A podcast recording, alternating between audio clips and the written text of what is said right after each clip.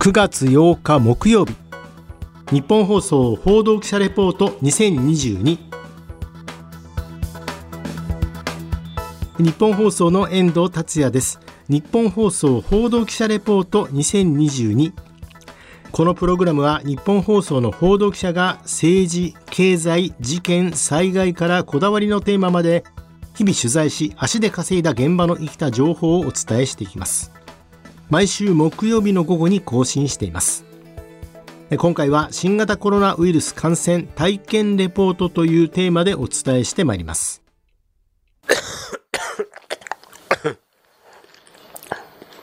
少しあの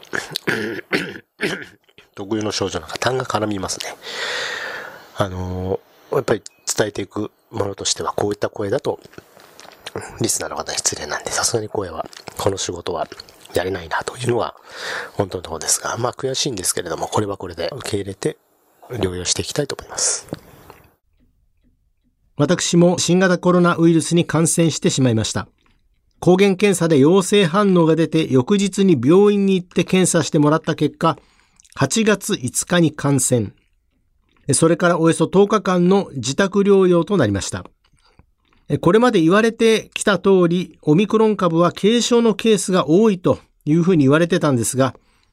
私の場合は全身の倦怠感、筋肉痛に加えて36.8度から37.3度を行ったり来たりの発熱というところ、そして花粉症のように鼻水がダラダラと出まして、たまに咳き込んで、痰がたくさん出るので、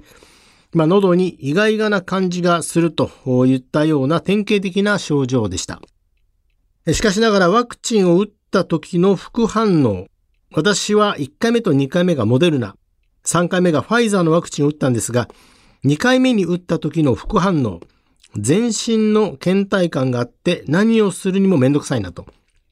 さらに38度前後の熱が2日間続いて食欲も湧かないといった時に比べればかなり軽いのかなというふうに感じました。そして抗原検査で陽性反応が出た翌日にやはり一度病院に行って PCR 検査を受けようというふうに思ったんですが、これがなかなか電話がつながりませんでした。で、ようやくかかりつけの病院に電話がつながった時には、区の受診相談センター経由で予約をしてくださいという依頼がありまして、受診相談センターに電話をしてみました。その際のやりとりです。今、あの、病院逼迫しておりまして、はい、そのお熱が大変高かったりとか、もう2、3日40度の熱続いてらっしゃる、そういった方を優先的にあのご案内しているところでございまして、抗原検査で陽性になられているということであれば、一度申し訳ないですが、オンラインの方でお手配あのご受診いただけないかというお願いなんですが、どういう形でやればいいか。はい、えー、厚労省の、はい。えー、新型コロナウイルス感染症のはい、感染拡大を踏まえたオンライン診療についてというちょっと長いんですが、はい、そういった文言で検索していただくと、えー、対応医療機関リストといって都道府県の名前が出てくるのでこちらで京都をクリックしていただくと、東京都全域のオンラインなるほどなるほど、でそちらがあの大変膨大でございます。そうですか。はい。ってるのが多分大変かと思うので。なるほど。えー、でしたら、えーと、東京都のホームページ入っていただくと、はい、診療、えー、検査医療機関マップという青い枠で囲まれたところがあるので、はい、そちらをクリックしていただくと、東京都の地図が出てまいります。そうなんですね、はい受診しやすいところをお探しいただいて、でお電話でご相談していただいて、で受診しに来てくださいっておっしゃるところもあるかと思いますが、私どもが、えー、把握しているよりもオンラインを行っているところもあるようですので、一度お確かめいただければと思うんです。あのお加減など悪くなりましたら、それ以上熱など高くなりましたら、あの解熱剤すぐ服用していただいて構いませんので、カロナールや通常の風邪と同じお薬をお持ちであれば使用されつつご自身オンライン受診をお探しいただければと思いますので。なるほど。わかりました。ありがとうございました。結果的にはかかりつけの病院は発熱外来をはじめ中等症以上の対応で手一杯ということもありまして、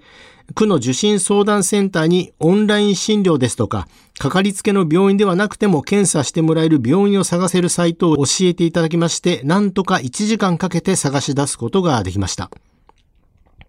で、そこで PCR 検査を受けるためある病院に行ったんですが、やはりこちらもお盆の帰省に合わせて PCR 検査を受けておこうという方が多かったためかなり混み合ってまして、実際に受けることができたのは、この翌日の8月7日の夕方、陽性反応の電話連絡が病院から来たのが翌8日の午前と。で、さらに陽性だった場合は、厚生労働省と自治体からショートメールが届きますという病院からそういうふうに伝えられていたんですが、厚生労働省からはその翌日9日の午前9時半過ぎにそのメールが届きました。さらに同じ9日の午後4時半過ぎに私が住んでいる区の保健所からショートメールが届きまして、あなたのハーシスの ID は何番です？症状が出た日や持病の有無などはこの URL に入力をお願いしますと。療養期間中は1日1回以上マイハーシスに入力をお願いしますといったような内容でした。ちなみにこのハーシスとは新型コロナウイルス感染者等の情報把握管理支援システムの意味で、厚生労働省が保健所などの負担軽減を念頭に、都道府県、保健所、医療機関の間の情報共有や把握の迅速化を図るため運用しているものです。で、こうして1日1回報告することになっていたわけですが、体温と酸素飽和度を入力した上で、表情、顔色が明らかに悪くなっている。咳、痰、鼻水がひどくなっている。食事をすることが困難、またはできないなど9つの項目について、いいえ、はい、不明の3つから回答することになっていました。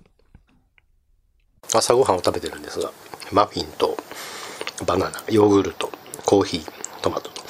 全部妻が用意してくれましたが、食欲だけは本当に全く衰えません。ただ食欲だけはいつもと同じようにありました。味覚の障害が出るケースがあるとも言われてたんですが、私は幸いありませんでしたので、美味しく食事をとることができました。しかしながら、皆さんと同様に私も同居している妻を感染から防ぐにはどうしたらいいかというふうにいろいろ考えたんですが、で結局のところ、隣同士の部屋で扉を閉めてマスクや消毒を徹底した上で、お互い気を使いながら暮らすしかないというのが私の家族の結論でした。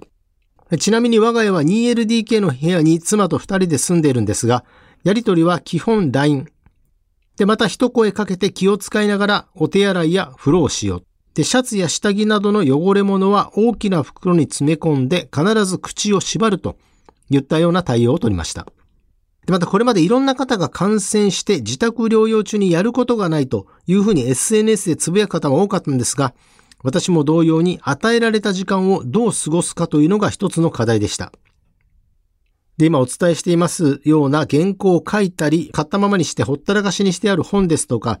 一度読んでみて面白かった本をもう一度読み直したり、テレビドラマですとか YouTube を見たりと、ちなみに読んだ本というのも本当にアトランダムでして、いわゆる永久戦犯、ドリフターズとその時代、食のルーツ、なるほど面白辞典、漫画おいしんぼ全国味巡り九州編と、言ったようにコーナン取り混ぜて読んでましたけども、やはりいろいろな行動制限があると、食にまつわるものを欲していくのかなと、といったような感じがしました。結果的には10日間の自宅療養中に7冊読みました。で、そして発症から10日後、自宅療養が明けて正式に会社に復帰しまして、報道チームに戻ることができました。折しも岸田総理大臣も8月21日に陽性反応が出まして、公邸で療養しながら公務をこなしている際の先月24日、懸案の一つになっていました全数把握について、自治体の判断で重症者や基礎疾患を持つ人に絞って良いという判断を下したんですが、まあこれが自治体からの国が責任を取らない形で丸投げだですとか、全国すべての自治体を同じ対応にすべきだという批判が噴出したということがありましたので、まさに朝令暮改で全国一律の対応を検討するというふうな流れになりました。で、今回実際に新型コロナウイルスに感染してみて感じたことですが、まあ、ここまで主流になっているオミクロン株の BA.5、で、もちろん年齢ですとかワクチンの接種の有無でそれぞれ症状は違うと思うんですが、やはり最近特に言われてます2類相当から5類、もしくは新しいカテゴリーなどについても見直す時期に来ているのかなというふうに思います。で、そんな中、岸田総理も新型コロナウイルスの第7波後に2類相当の見直しに着手すると言ったような発言もありましたが、これについては厚生労働省引き続き後ろ向きな姿勢を示しています。例えば2類相当を季節性インフルエンザの5類相当に変更するとどうなるのか。で現在国が支払っています受診料ですとか治療費などは個人が基本支払うことになります。また一般病棟も使用できるということがありまして、扱い方によっては病院側にさらなる負担を強いる可能性もあります。また2類相当が外れると緊急事態宣言などが発令できなくなるといったような話もあります。えということは万が一かなり毒性の強い変異があった場合、どう対応していくのかというのは大きな課題になってきます。そして今後の大きなポイントとなるのが自宅療養からもう一歩進むための経口薬の行方です。塩野義製薬の飲み薬ゾコーバは7月の段階で緊急承認が見送りで11月以降になっています。それはウイルスの減少効果を評価する声はあったものの、妊婦に使用できない。飲み合わせに使えない薬が数十種類に上るなど、現場からは使いづらいという声があります。政府は82億円の支援を決めてまして、承認されれば100万人分を購入することで合意しています。この承認がされるかされないかの11月前後にまた大きな動きがあるのではと考えられています。次回の日本放送報道記者レポート2022は畑中秀也記者が担当します。どうぞお楽しみに。日本放送の遠藤達也でした。今回もお聞きいただきましてありがとうございました。